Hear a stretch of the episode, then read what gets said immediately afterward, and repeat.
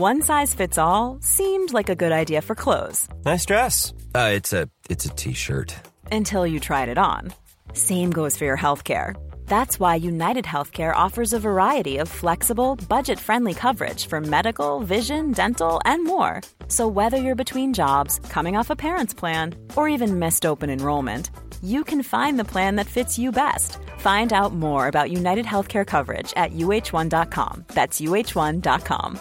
Many of us have those stubborn pounds that seem impossible to lose, no matter how good we eat or how hard we work out. My solution is PlushCare. PlushCare is a leading telehealth provider with doctors who are there for you day and night to partner with you in your weight loss journey. They can prescribe FDA-approved weight loss medications like Wegovy and Zepbound for those who qualify. Plus, they accept most insurance plans. To get started, visit plushcare.com slash weight loss. That's plushcare.com slash weight loss.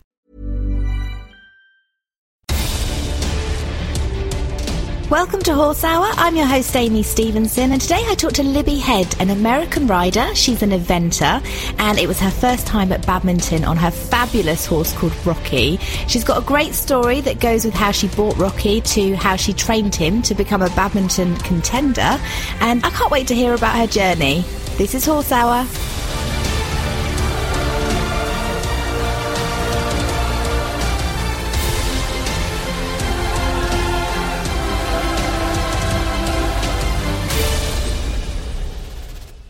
You? Good, how are you? I'm really good, thank you.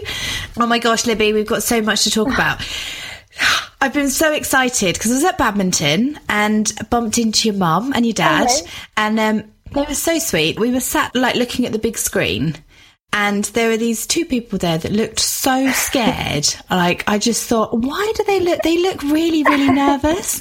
so I went over and said, "Oh, your dad had an officials badge on." And I said, "Oh, you've got an officials badge on. What, like, what are you doing here?" And um, he said, "Oh, my daughter's riding." I was like, "No way! That's so exciting!"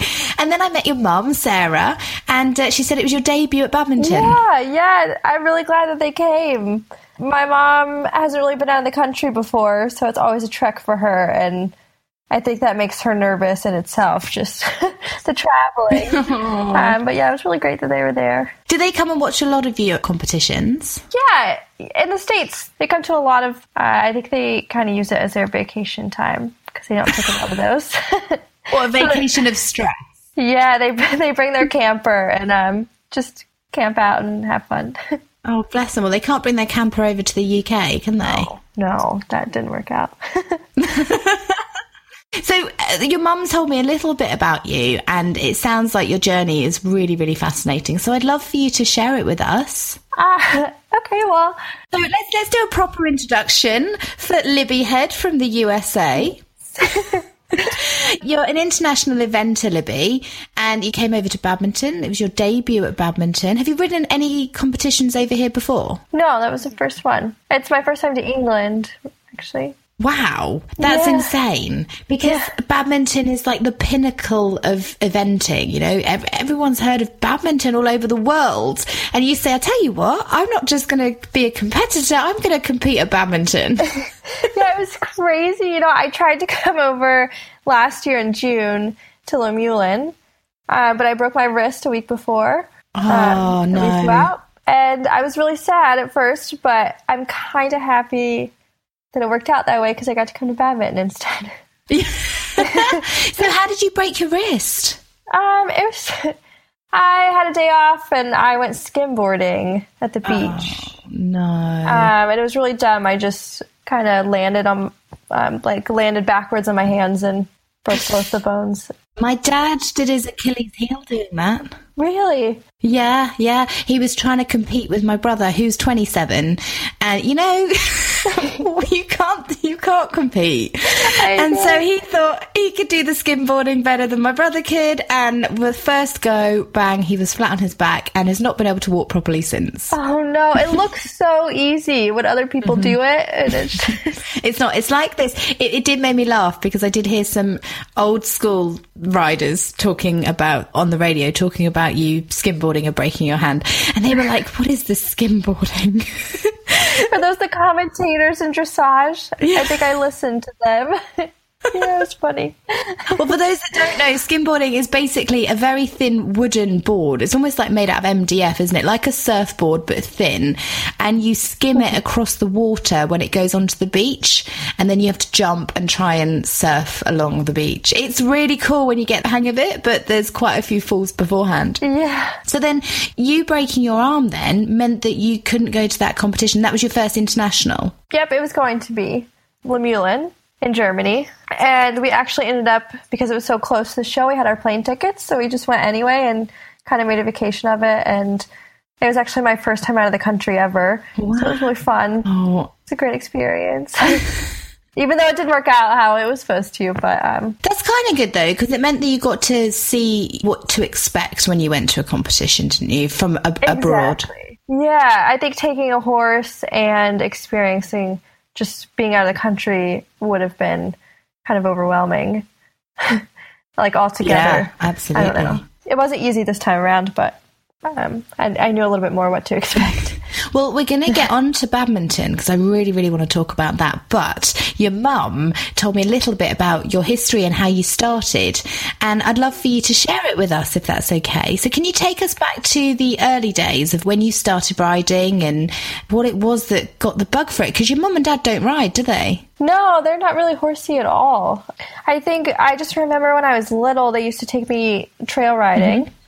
And um, I really, really enjoyed that and I was just one of those kids that asked for a pony for Christmas, and I actually got one. Did you? Um, You're lucky. Yeah, we have yeah we have a lot of land at home, so it was kind of easy to make a little like stall in our shed and uh, have a little pony. But I think just from that, I I just asked for lessons one day, and I happened to start taking them at an eventing barn mm-hmm. um, nearby I had no idea what eventing was. But when I started taking lessons there, I, I really enjoyed it and loved eventing and just it kind of went from there. so you got the bug. How old were you when you went to the eventing yard? I think I was around 12, mm-hmm. 12 or 13. I did my first show in 2005, I believe, in eventing. What, in your first show? Your first eventing show? You were 13? You are joking. no, yeah, I think, um, yeah, 2005. I don't know how long. Good, wow. Ten years ago. Yeah, I was thirteen. Yep. So, the, so the people that you trained with there must have known then that you had good potential. I actually started with the barn owner's daughter, and she was great. I had a little pony that was just perfect, and he taught me so much. And mm. after that, I moved. Um, uh, Werner Gevin is the head trainer. He um, he's Dutch. He went to the WEGs and Rolex and all of that. And um, then I started taking lessons with him, and he helped me, you know, grow in it. Did you have many falls? Off that pony? No. Because I remember falling off at 13 and breaking my arm. I was trying to do three jumps in a row and I got the first one and I lost my balance a little bit on the second one and the third one I was off. And I even remember the horse. It was called Juliet and I was 13 years old. And anyway, the instructor made me get back on the horse. And so I had to walk Oh yeah, around. that's the worst part. Yeah, they got to make you get back on. And uh, I ended up going to hospital, broke my arm. It was a, a hairline fracture. And that was it. I didn't ride again for five years because I was too scared. So for you, if you've came off to get back on and can still still carry on cross country and competing, eventing. Yeah, that actually reminds me. Before I went to the eventing barn, I, I took lessons. I took maybe uh, four or five lessons, not very many, at all at at this little barn near our house. And the pony, the pony didn't he did something and scared me and I screamed and he just took off running around the arena and I fell off and I got in the car and I was like, I don't want to come back anymore. Oh. So I didn't really ride for very long. But you do, don't you? You get back on it, and sadly, it took me five years. But yeah. if I'd had people around me who were horsey, it might have made a bit of a difference because they would have said, "Oh, just right. get back on your fine." But my mum's as scared of horses more than anyone I know, so she was like, "No, don't do that, Amy. It's too dangerous." I know. I my mom around horses is just very hands off, and she'll look at them from a distance. the lovely thing about your mum and your dad was how proud they are of you you know, they were beaming from ear to ear. And could you tell me the story? Because she said, I've got to ask you the story of when you bought your horse, which you're competing now. Oh, Rocky. Yeah, I had at the time, I had um, an Irish sport horse that just he was not interested in jumping at all, and I was I think I was 16. I was still in high school, and um, Werner, who we were training with at the time, had seen this little horse a couple months before. So we went to try him, and it was funny. We had the trailer to take him on trial, and I tried him, and I really liked him, but he was so skinny, uh, just very neglected. It looked like they had just kind of tossed him out in the pasture and not really touched him for a while. and he had done he had done one novice event, which in the states is a really tiny level, not the bigger one that it is here. But he had done one and gotten eliminated. And I remember them telling my dad how much they wanted for him, and it, it was way more than you would ask for a horse like that. And so my dad was like, "Okay, well, thanks for your time," and we just left. And they actually called us back a couple days later and uh, off like lower the price, and uh, we agreed to it and went and got him. And What were the um, exact words that you said to your dad? You know, I, I don't remember. I think it was just the the thing was he was so neglected that we even tried just getting him taken away from those people just in general because he had a heart murmur and he was anemic because he was just so skinny and, and neglected for those however long he was just you know sitting in the pasture kind of wasting away. So it was kind of sad, you know, we just wanted to get him out of that situation. So they were riding him, competing him, and he was a skinny, neglected horse. Well, I don't think they were competing him because he had done just one show, and I think it was um, a year or two before then. And I think the girl maybe just ran out of money or she couldn't afford to keep him. So while she was trying to sell him, I think she just he just kind of got put on the back burner um, and kind of ignored. Yeah. So you said, please can I have him? yeah, and because I mean, for how green he was, he was ten years old, but he really hadn't done anything, and you could just tell his jump was so effortless, and his canter was great, and that he'd be a great little horse. But that first year was really difficult. Just I fell off a lot, Did you? a lot, a lot. so you saved him. Yeah, and then I honestly, I remember thinking, what have I done? Like I, I just went from this horse that didn't want to jump to this horse that tries to kill me all the time. Oh my Gosh. Uh, what did he do? he would nap back to the barn on a daily basis, and that was so frustrating. I and mean, he would rear. I think the first week I had him, he reared up and fell on me. Oh Um, my gosh. he just- Uh, what, like, what did he fall backwards? I think he was so weak, and I was so such a green rider. He went to rear, and I just held onto the reins too tight, and because he was so weak, I just kind of pulled him over with me. It was really And he strange. landed on Um, you? we kind of landed on the side, so it wasn't it wasn't too dramatic. So but you were was, okay. you know, That's the main thing. Yeah. Who was there when that happened? Was somebody there to help you? I think I had another friend in the arena. It was really like he got right back up and ran off. But I had just I remember my friend telling me like what like the same thing like what have you done? Like you just got this crazy horse. He's not gonna ever do anything. He's just gonna be crazy. But after we stuck out that year, he kind of turned around, and you know since then we haven't had very many problems except for in the dressage that took a little bit longer for him to really enjoy. Oh, really? Not that he enjoys it now, but. What didn't he like about it? I don't know. He would just get in the ring and um, get really nervous. It started a little bit from the beginning, but it really showed up when we started going advanced. I think just his fitness level really increased, and he just handling that with the stress of the show. I got eliminated, I know, at least once for disobedience because he would just, his head would just go crazy and he wouldn't be able to respond. And Could you talk me through that? Because we we, we all have disobedient horses. In fact, I don't know what, any of my friends that have a horse that goes into the dressage ring and the horse does what it's supposed to. But we're trying, we're trying to overcome it. So, like, talk me through that moment then when you're going into a competition and you've done all this preparation. What's he called? uh, Rocky. Rocky. And Rocky decides that he doesn't want to do what you want him to do. Right. How do you get through that? Oh, it was so, so frustrating because he's very sensitive. So all of the aids that were okay and warm up, they just become hypersensitive in the ring. So I would offend him just, you know, very minorly and he would take huge offense to it and blow up. What would he do? He wouldn't rear, but he would, um, I don't know what to call it, he would kind of hop. and uh, he would try to run away, but he would just kind of jump in the air a little bit. Um, and uh, if he wasn't doing that, he was just really, really tense. Which is hard because part of dressage is that you, they've got to be relaxed and supple. Yeah. yeah, it was really uh, just really frustrating. And I think I just had to learn how to ride him more um, empathetically, if that makes sense. Mm-hmm. Try and learn how to manage it. And I put him on actually a magnesium supplement called Nupafeed that really, really helped. Okay. And I think once once it started helping him feel a little calmer, he started associating the ring, you know, a little bit happier, with a little bit more happiness.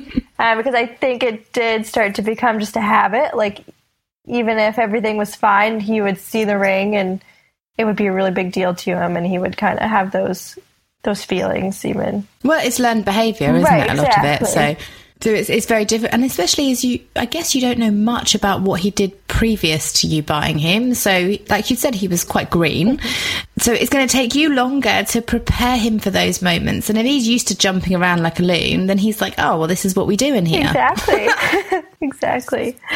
Are you quite a calm, quiet rider?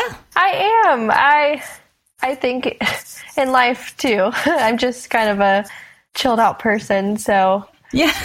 I would try and keep him calm, but sometimes you know, I think I would tense up and not really realize it, but but really the calmer I stayed it didn't really help too much for him. but I think I mean over the past year he's really really grown up in the ring and I go in expecting the blow up and I'm always surprised when he comes out, you know, and does a great test and knock on wood. He seems to be just getting better and better um, in there, so I hope it keeps going. Oh, there will be a time. Everybody has a time when they go in and they're just like, "What is the horse on today? Why has this happened?" Yeah, that's what- but um, yeah. I'm sorry, Libby, but it does make it more exciting for us to watch. I know, I agree. I definitely agree. It's just like now I have to learn how to ride a test instead of just keeping him like all his four feet on the ground. Yeah, it's totally different. Well, when you're looking at Rocky, at when uh, what he was like, what was this eight years ago, and now to where you are today, and how far you guys have come, it's a real rags to riches story, isn't it? A broken horse that needs rescuing, and you've trained him yourself, which is just unbelievable because you'll go as you're going through. It's hard enough ourselves to learn how to ride and to learn how to ride properly. Normally, we get a very experienced horse that helps teach us how to ride before we then go and teach horses how to ride. You, you two are learning very much together. Yeah. So it's even more a sense of achievement. Yeah, it's. I mean, it kind of had its downfalls in that I didn't know what I was doing. He didn't know what he was doing. So you know that led to some of the you know problems like the dressage problems and stuff like that. But he's such a great horse to learn on because he does not have a stop in him, and He doesn't have a no, stop. I can I can mess up a hundred times, and he's just still happy to jump over anything that I'm pointing him at. I mean, he's just so great. I, I couldn't ask for another. I mean, a better horse, yeah, to learn on. You know, most horses would just be like, no, I'm not going to just keep letting you run me into this jump and be stupid. But he just he loves it. He doesn't love it, but he hmm. just he doesn't know any better. His ears are always forward, and he just when he sees a jump, he just gets so happy. Do you think he's your forever horse? Oh yeah, definitely. I I will never sell him. He will be in my backyard, retired somewhere. Um, yeah, I can never part with him. So then, okay, so we're going down a few years now, and you and Rocky have been working together a while. Where did you go? What was your plan? Did you have a golden plan, or was it just let's see how we get on? yeah, it was really just let's see what happens because when I when I got him, you know, I was in high school. I didn't know what I was going to do for college, and I did know I wanted to go to college. So that kind of time in my life, I was just kind of figuring out everything with him and mm-hmm. school. And I did Young Riders those years, first in 2009, and then next in 2011. and so that was through college. And I mean, I'm really happy I went and also had the opportunity to keep him and keep riding uh, through all that. Did you ride him purely yourself, or did you? Because some people, when they go to uni, they need a sharer or they need someone else to ride at the same time. Did you need any help? No, usually I would um, be the one riding him.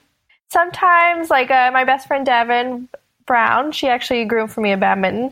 Um, but we lift together, and uh, sometimes, you know, if I had a test and she didn't, maybe she would hack him out for me or flat him. So that was really helpful to have another horse friend.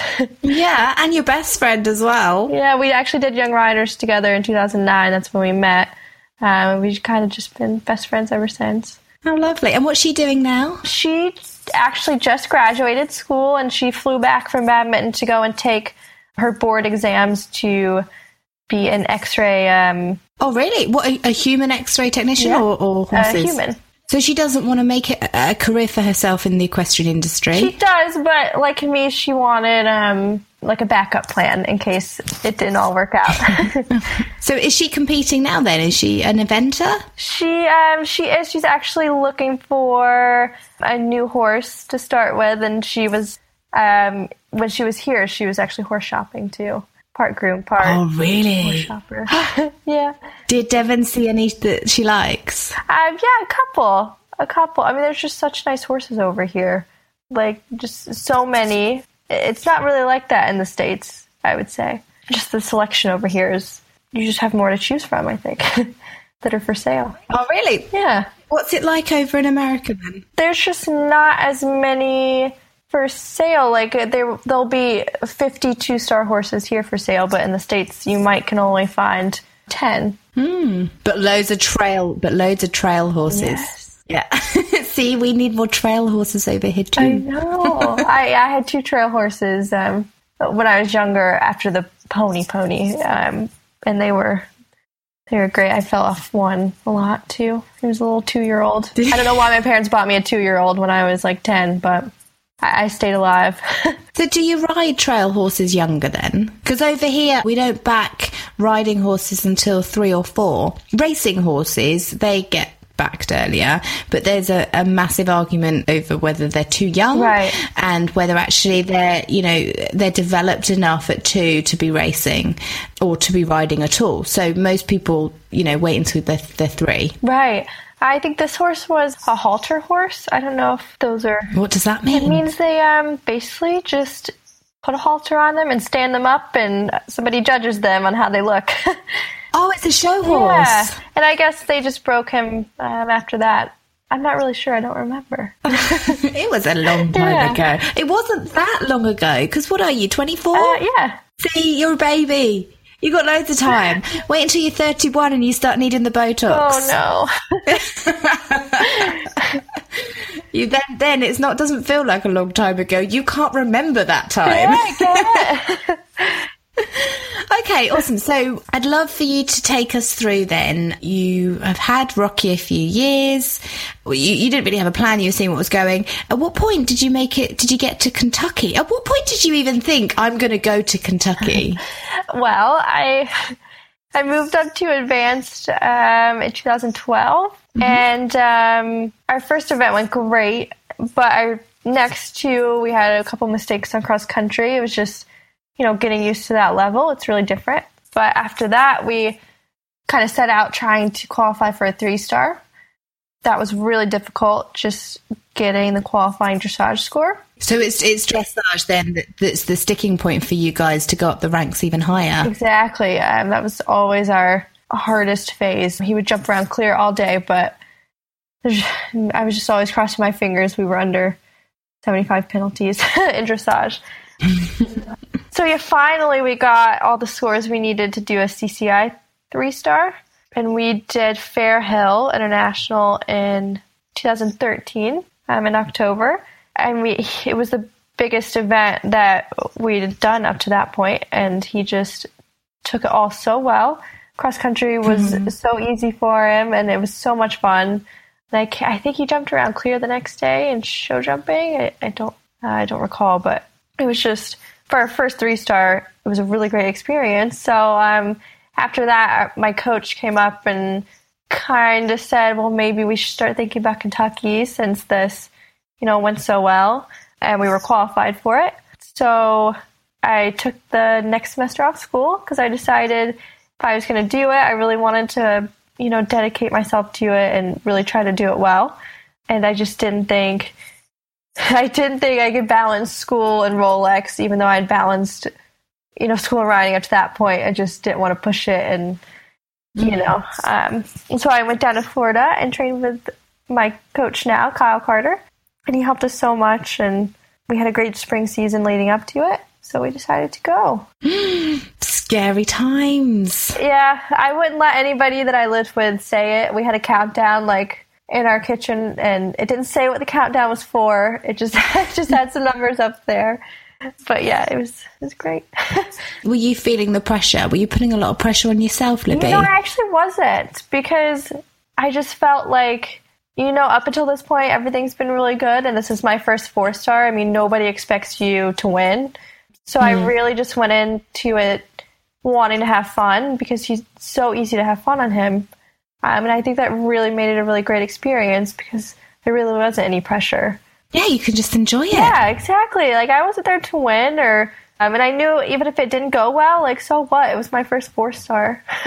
you know, um, it doesn't have to go well, but um, it ended up going really well. So. I'm Sandra, and I'm just the professional your small business was looking for. But you didn't hire me because you didn't use LinkedIn Jobs. LinkedIn has professionals you can't find anywhere else, including those who aren't actively looking for a new job but might be open to the perfect role, like me. In a given month, over 70% of LinkedIn users don't visit other leading job sites. So if you're not looking on LinkedIn, you'll miss out on great candidates like Sandra. Start hiring professionals like a professional. Post your free job on linkedin.com/achieve today. Hold up. What was that? Boring. No flavor. That was as bad as those leftovers you ate all week. Keke Palmer here, and it's time to say hello to something fresh and guilt-free. Hello Fresh. Jazz up dinner with pecan-crusted chicken or garlic butter shrimp scampi. Now that's music to my mouth. Hello Fresh. Let's get this dinner party started. Discover all the delicious possibilities at hellofresh.com. Many of us have those stubborn pounds that seem impossible to lose, no matter how good we eat or how hard we work out. My solution is PlushCare. PlushCare is a leading telehealth provider with doctors who are there for you day and night to partner with you in your weight loss journey. They can prescribe FDA-approved weight loss medications like Wegovy and Zepbound for those who qualify. Plus, they accept most insurance plans. To get started, visit plushcare.com slash weight loss. That's plushcare.com slash weight loss.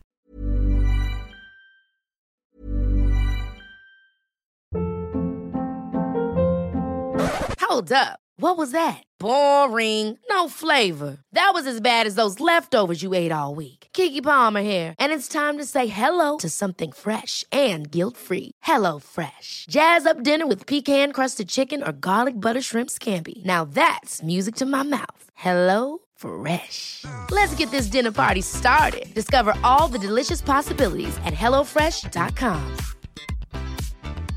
Even when we're on a budget, we still deserve nice things.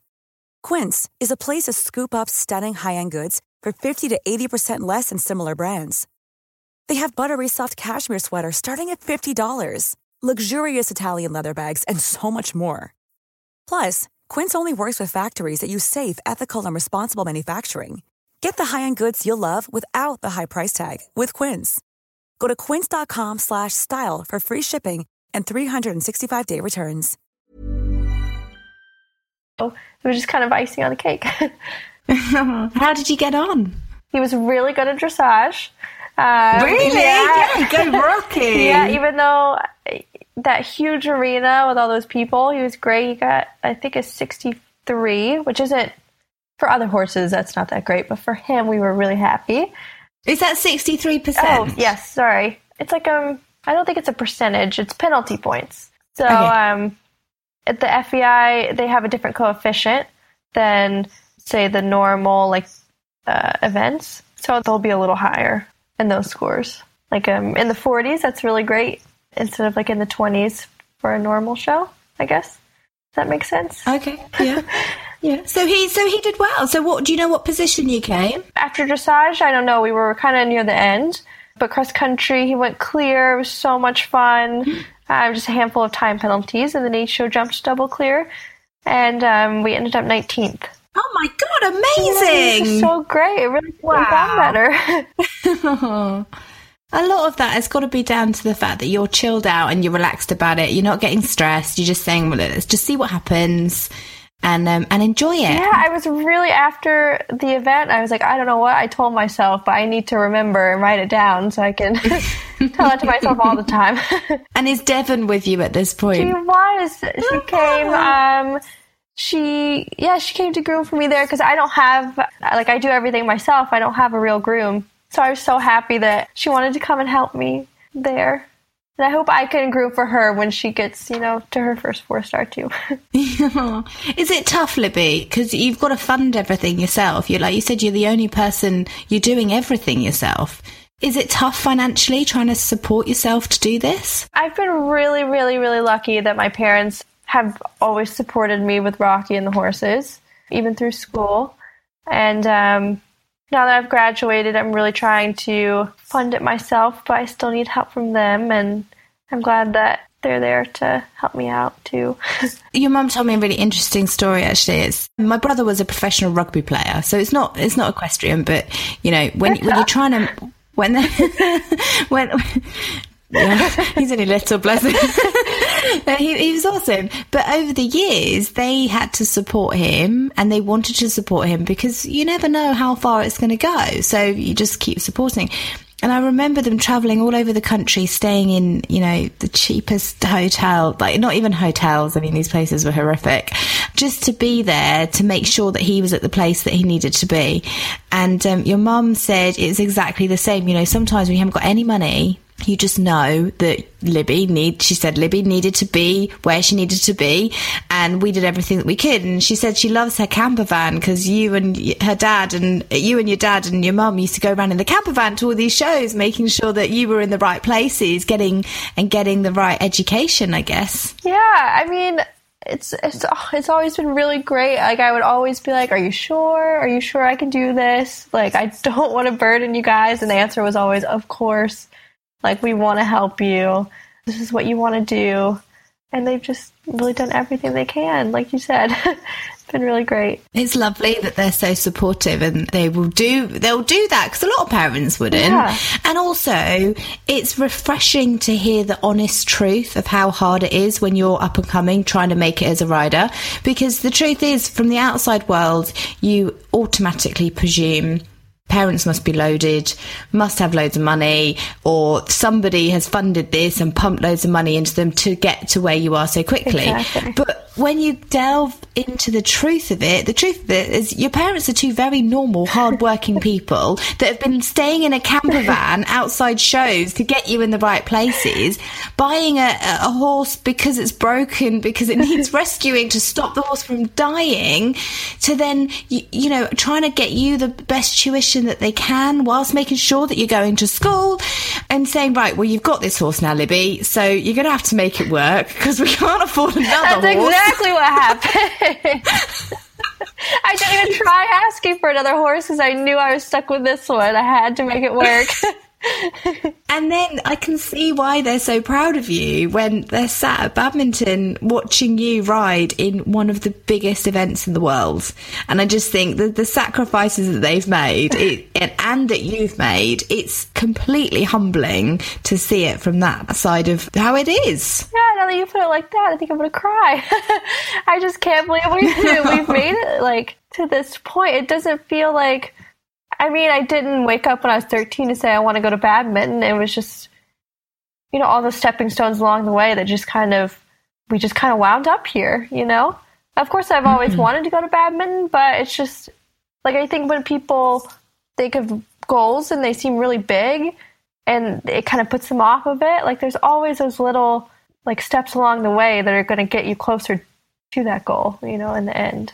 A very interesting thing, Heather Bennett, she's a para dressage rider and she's also on the long list for the Olympians for Great Britain. And she said a really interesting thing a few days ago. It was, um, I've always had small goals which lead me to my end goal. And the small goals have to be achievable goals. Exactly. And I thought, well, that, yeah, that just kind of keeps you on the right track. If you know where you're going, but you've got the little goals on the way, which, and, and they've got to be achievable. There's no point in saying my goals are to win the Grand Slam, Kentucky, Burghley, and badminton by next year. Well, if you win that, Libby, that would be incredible. But your little goal would be a huge goal for me, which would just be to get to badminton. But um, your little goal is to go to badminton and enjoy it.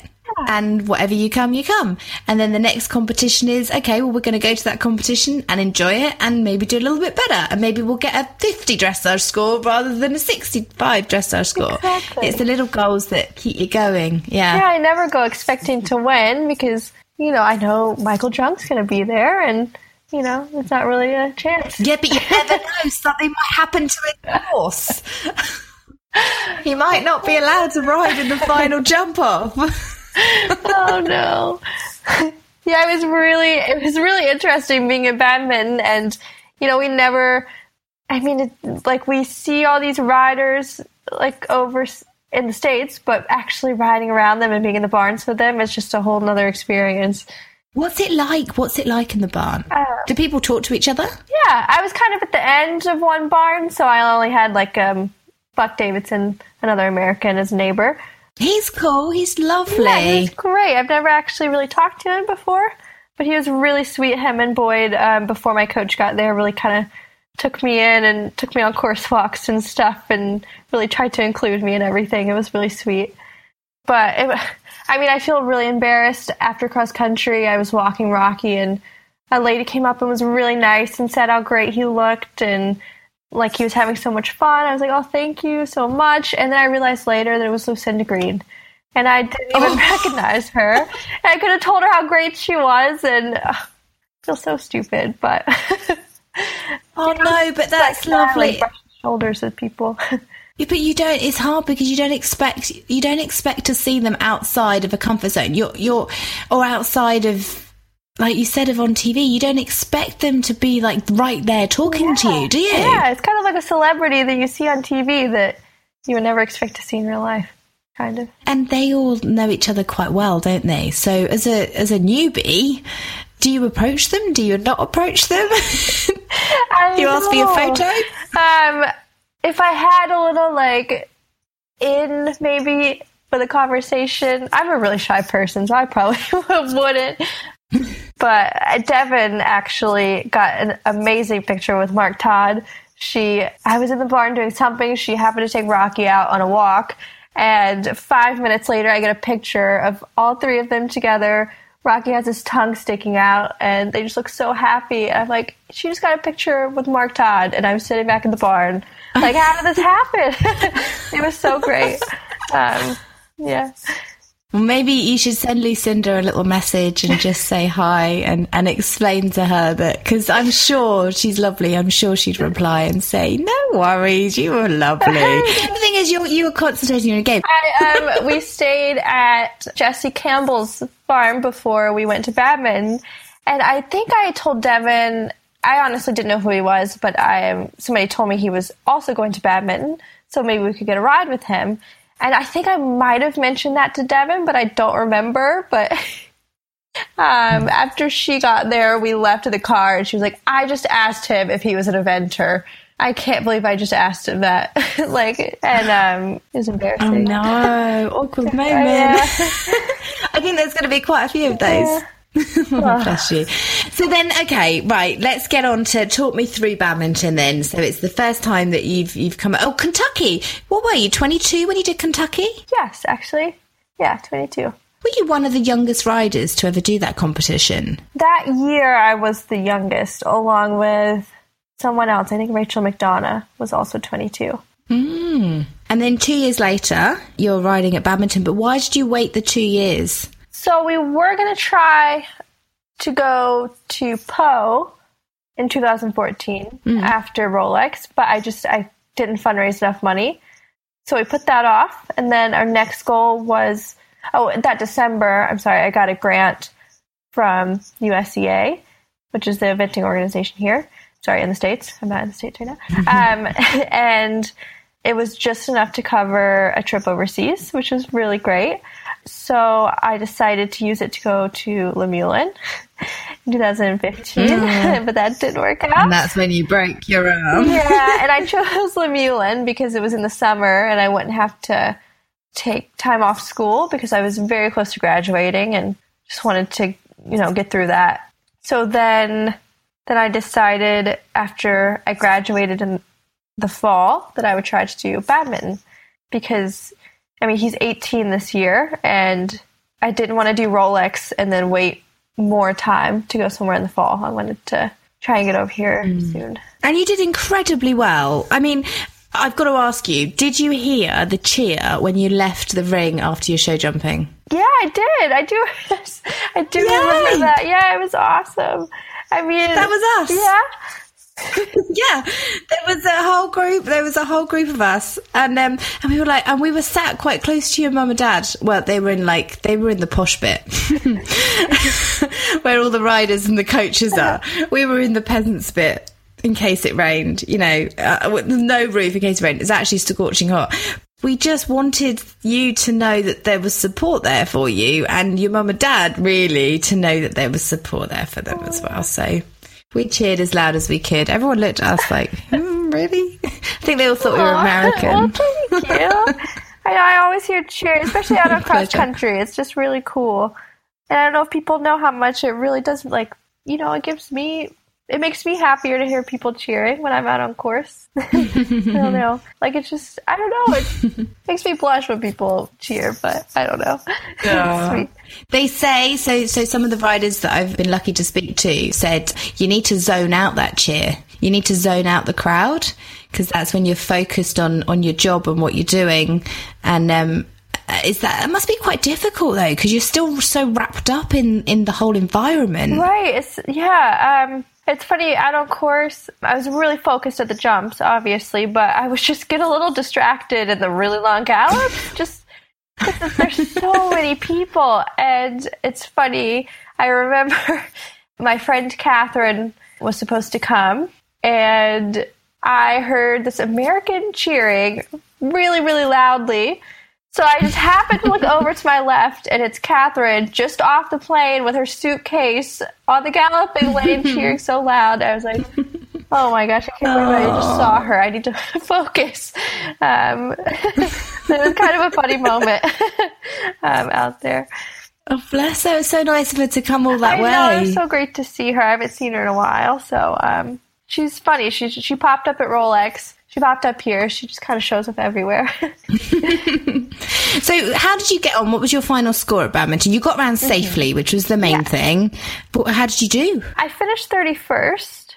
I'm not sure my final score. I had 20, like six time in cross country because I went the long way at the Vicarage Vee. And that really took up a, a lot of mm. Oh, how was that? Were you worried? Because everyone was worried about oh, I was Vicarage Vee. terrified.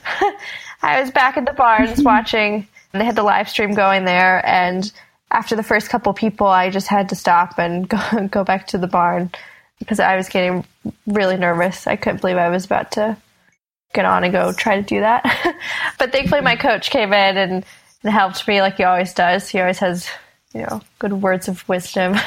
but he told me just to go for the alternate. I'm not here to win. I'm here to finish. So just try and make it home safe. So that kind of took a lot of pressure off doing that.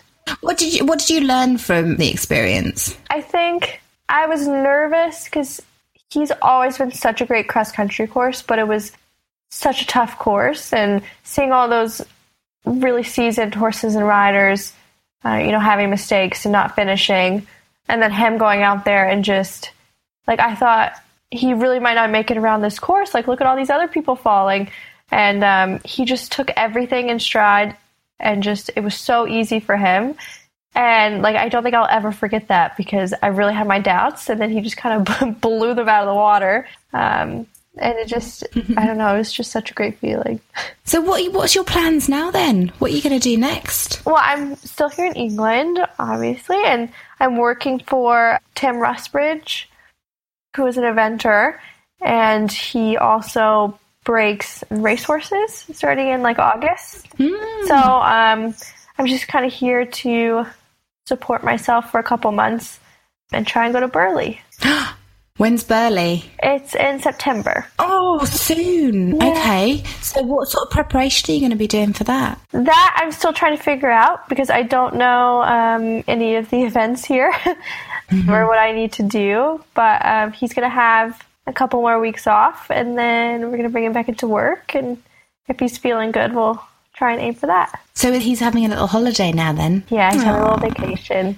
Is he settled? Did he settle okay after the, from the flight? Yeah, he actually flew really, really well. He hopped right on the little box they put on the plane, and I didn't travel with him, but Devin did, and she said he just hopped on every lorry that he had to go on, and he was really exhausted by the end, but he recovered in just like probably two days. He slept for a little bit, and then he was fine. Oh. Did he whinny when he saw you? No, he was so exhausted. He was so tired. He was falling asleep on the last lorry he was on. They could see him in the camera. but I think he got really shocked the first night he was here at his new yard because he got turned out in the rain. And he hates the cold and the rain, and he never has to go out when it's raining. The horses here do, so Well, he's going to have to get used to it, I'm Yeah. afraid, Libby. Welcome to England. Exactly. exactly. He was very mad at me, but hopefully he'll he'll get over it. Oh. Okay, so we're heading for Burghley then. Mega exciting. Um, how can we follow you? Because we want to know, we want to stay up to date with everything that you're doing. Are you on Twitter? no, not anymore. I used to be, but I got got really overwhelmed. Twitter's a scary place sometimes. um, I'm on Instagram a lot, actually. Okay, Uh, can you come back onto Twitter, please? I'll try. Thank it's just like you. another. Just, I don't know. I just I keep scrolling and scrolling, and oh, I just forget what time, and then it's an hour later. Just brief little updates of your competitions for us at Horse Hour would be amazing. Oh, yeah. And then what's your what's your Facebook page? I do have an eventing one, but I need to get better at updating it. but my personal page, I put public post up too, so um, people can see that. Right. So it's just Libby Head. Yep. And then Libby Head Eventing is right there too. And I'll try Awesome. And then you're on Instagram on Mads Libs 12. it's like a little book. I don't know if they have them here. No. Okay, so it would make sense. But anyway, I should probably change it to like Libby Head Eventing or something. But So can you what what is it? M A D D L I B B S 12. L I B B S twelve. Yeah, it's like a little Okay, book, that's what you you're have blanks, and you have to like fill in a story. Basically, it's called a Mad Lib. yeah. Oh, nice. I like that idea. Yeah. Libby, thank you so much for your time. Good luck with Rocky, and uh, we can't wait to see you at Burghley. Thank you. I'm really excited. Thanks so much for listening. I hope you enjoyed this episode and thank you for subscribing to Acast Plus. You can hear all sorts of exclusive episodes, plus you get to hear every episode of Horse Hour before everybody else. So right now you can hear Narvin Kerr, who's a physiotherapist for Trey Health, and she looks after international show jumper Jay Hallam. I also talked to Jay about his story, what it's like being a show jumper. It turns out he trains eventing horses too, so he's been in the eventing industry for a long time. He tells us the difference between the two, what it's like to be a show jumper, and uh, also some of the struggles that he's been through because it's not easy trying to run a business and train horses and be a professional show jumper. I also speak to Gemma Tattersall. I had a lovely hour with her. She told us everything. What it's like to ride at badminton, preparation for Rio, her horses that she's got. It was just amazing. So I hope you enjoy listening to her interview.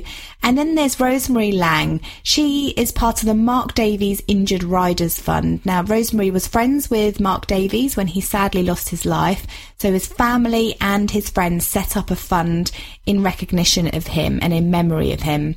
And the fund is amazing. They do such great work from not only supporting riders that have been injured whilst they've been riding, but also, you know, if there's anything that they need, then the money that they have goes towards helping them. So it could be a machine that they need, or they might need a wheelchair, or they might need advice of where to go. Then that's where Rosemary's team come in. So you can listen to all those on Acast Plus. And don't forget, you can follow me on Twitter. I'm at Amy Stevenson1 and Horse Hour at Horse Hour. And check out our website, www.horsehour.org. I'll speak to you soon. You've been listening to Horse Hour. Join the community on Twitter, Mondays, 8 pm UK time, 3 pm Eastern by using the hashtag Horse Hour. Follow Amy at Amy Stevenson1 and go to horsehour.org for more equestrian advice and information.